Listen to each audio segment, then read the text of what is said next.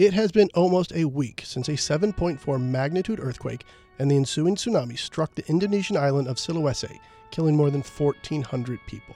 Now, time is of the essence as responders and nonprofit organizations rush to the city of Palu and its surrounding regions to help deliver aid to the thousands of people who are in desperate need of it. This is TicToc. I'm Dave Meyers. Joining me today from Jakarta is Susan Mangicaro. She's the emergency team lead for International Medical Corps, a nonprofit group supplying aid to the region. Thanks for joining us, Susan. You're welcome. Thank you.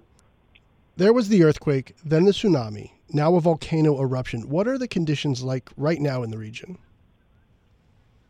I think it kind of, if you look at all that has happened in the past, um, not even week yet, um, fear kind of comes to mind um, and chaos. Uh, the people, you know, have experienced such um, horrific crisis over the past several days that uh, it, it, they're they're in a state of shock. I'd say at this hmm. point.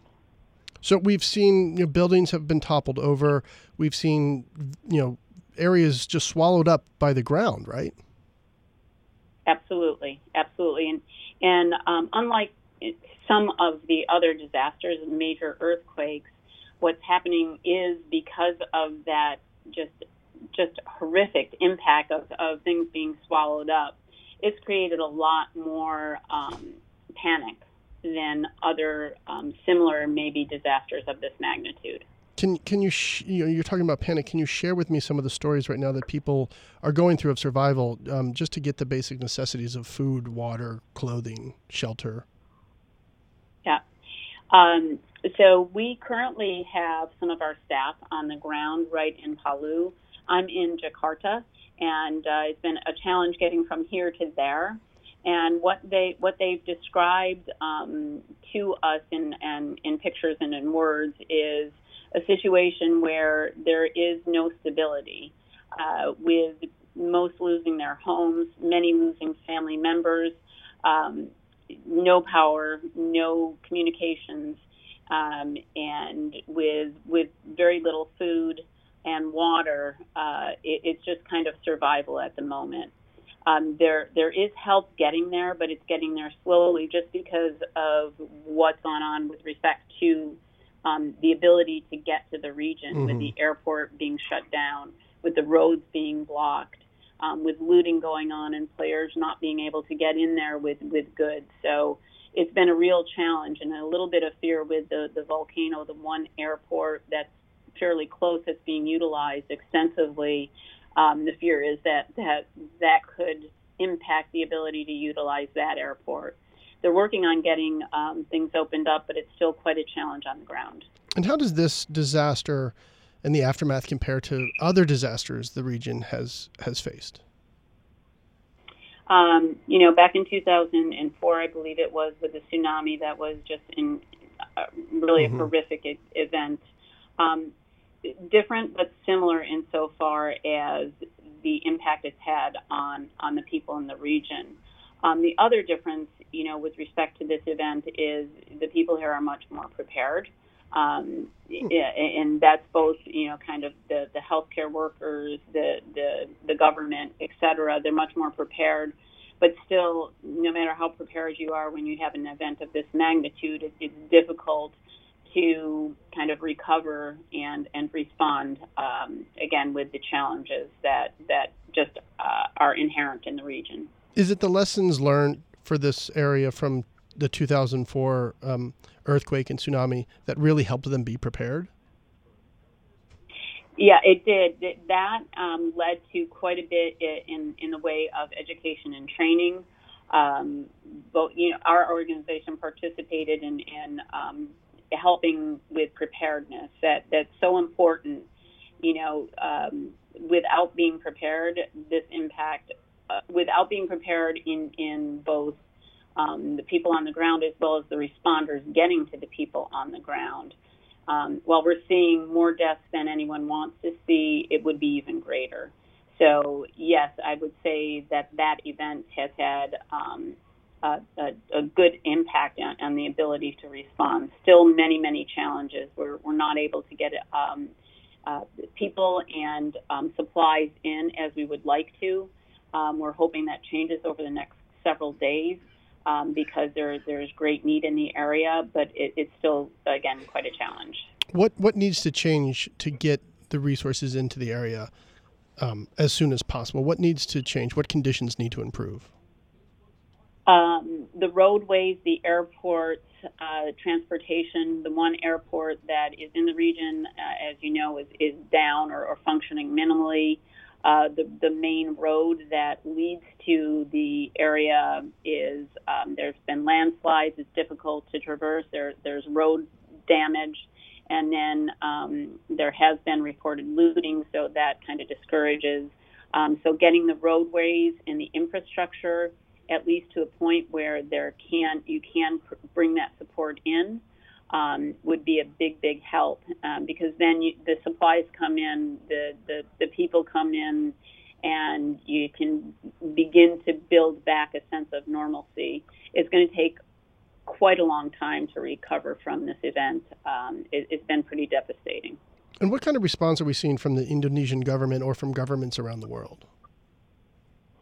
Um, well, the Indonesian government um, initially did not call for international players because, again, they do, being in the region that we're in right now, um, they do have a good level of preparedness. However, because of the magnitude, a declaration was made that they were accepting humanitarian players.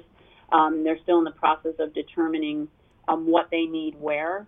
And so um, it, it's a coordination system that exists um, globally when an event of this magnitude occurs. So it, it's very chaotic, to be quite frank, at first, and um, lots of politics involved, mm-hmm. but eventually things settle down. Um, it, it, again, it's been a little bit of a challenge both from a political perspective, getting in there, as well as just um, in, infrastructure wise. So if those those things open up, then uh, I think you'll see much more in the way of relief being provided, um, and it's going to just take quite some time to recover. And your group, International Medical Corps, uh, has been established in Indonesia since 2000. How much did that make a difference in getting help to those affected as quickly as possible? Um, well, it was almost immediate. Um, you know, we have um, current and previous staff on the ground that were able to mobilize. We actually have um, a staff member that um, lost his home, hmm. and he's currently out doing assessments for us. So, uh, you know, most of our staff are okay. Unfortunately, not all. Um, we've had a staff member that lost uh, their, their daughter in, in the um, event.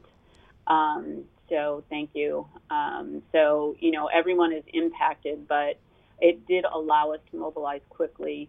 In addition, being that we're experienced at getting people and supplies to places like this that are hard hit, this is kind of our core competency where communications are down and, and you know, difficult both um, disaster zones, war zones. We kind of have the experience of getting there.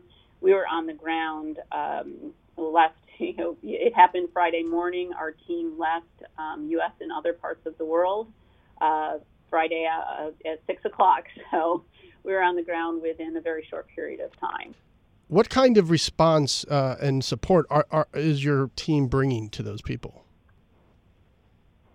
Well, our organization takes a very comprehensive approach to delivering medical services. So we go in and conduct an assessment to determine what needs and what gaps exist working again in a collaborative way with the organizations of government and um, the coordination mechanisms. Uh, we bring either healthcare, um, nutrition care, mental health services, um, water, sanitation, and hygiene services. Uh, all of those are programs that we can deliver, and not only do we deliver during the crisis, but we um, we stay after until um, the, the, the situation has resolved and continue with education and training. Um, we also have an emergency field hospital. It's been noted that, that that is an asset that's needed on the ground here.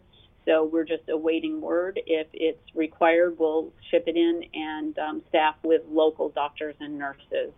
So it really depends on the need um, as far as what we provide, but we have uh, multiple services to provide pace, based on the gap.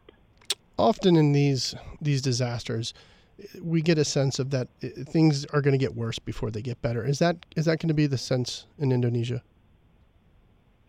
Yeah, I, I'm I'm afraid so. I'm hoping not, but um, I'm afraid that that you know this is uh, I'm lost track of days, maybe day four, or day five here, and because of the inability to bring the services that are needed to the area, um, people do get desperate and um, and and fearful, and tensions rise, and so and then infections set in, and and other illnesses start to occur um, waterborne illnesses, et cetera. So those are just some of the fears. Um, is has it reached its peak yet? Um, I hope so. Um, I fear that maybe not. It might get worse before it gets better. But I do know that um, the government, as well as non-government agencies, are on the ground here, and um, we are seeing traction. So I'm hopeful that it, it will start to improve soon. You know, millions of people around the world, Susan, are watching this event unfold and they want to know how they can help. What's the best way that they can get in touch with a nonprofit organization or charity and, and contribute to the recovery effort? Yeah, the, really and truly, the best way in this kind of instance is with donations. Um, in, in any any kind of donations help. So, you know, find the organization that that you feel um, would be someone that would represent um, what you would like to do, um, but are unable to do because you can't be here. Uh, so doing that just helps tremendously because you know it does take quite a bit um, to get us over here on the ground and to, to bring the supplies and et cetera over. So that really helps the most in this situation um, because not everyone can kind of pack up and go and, and, and help during a crisis. Uh, so that truly is the best thing that can can be done and helps us amazingly, and and it's it's something we appreciate as humanitarian aid workers. Susan, thank you, and, and best of luck to all of you. Thank you so much. If you want to learn more about International Medical Corps and the relief efforts, go to their website, internationalmedicalcorps.org. That's a TicToc for today. Thanks for listening, and please head on over to iTunes and let us know what you think. I'm Dave Meyers. You can follow me on Twitter at David F. Meyers, and you get all your updates 24 7 at TicToc.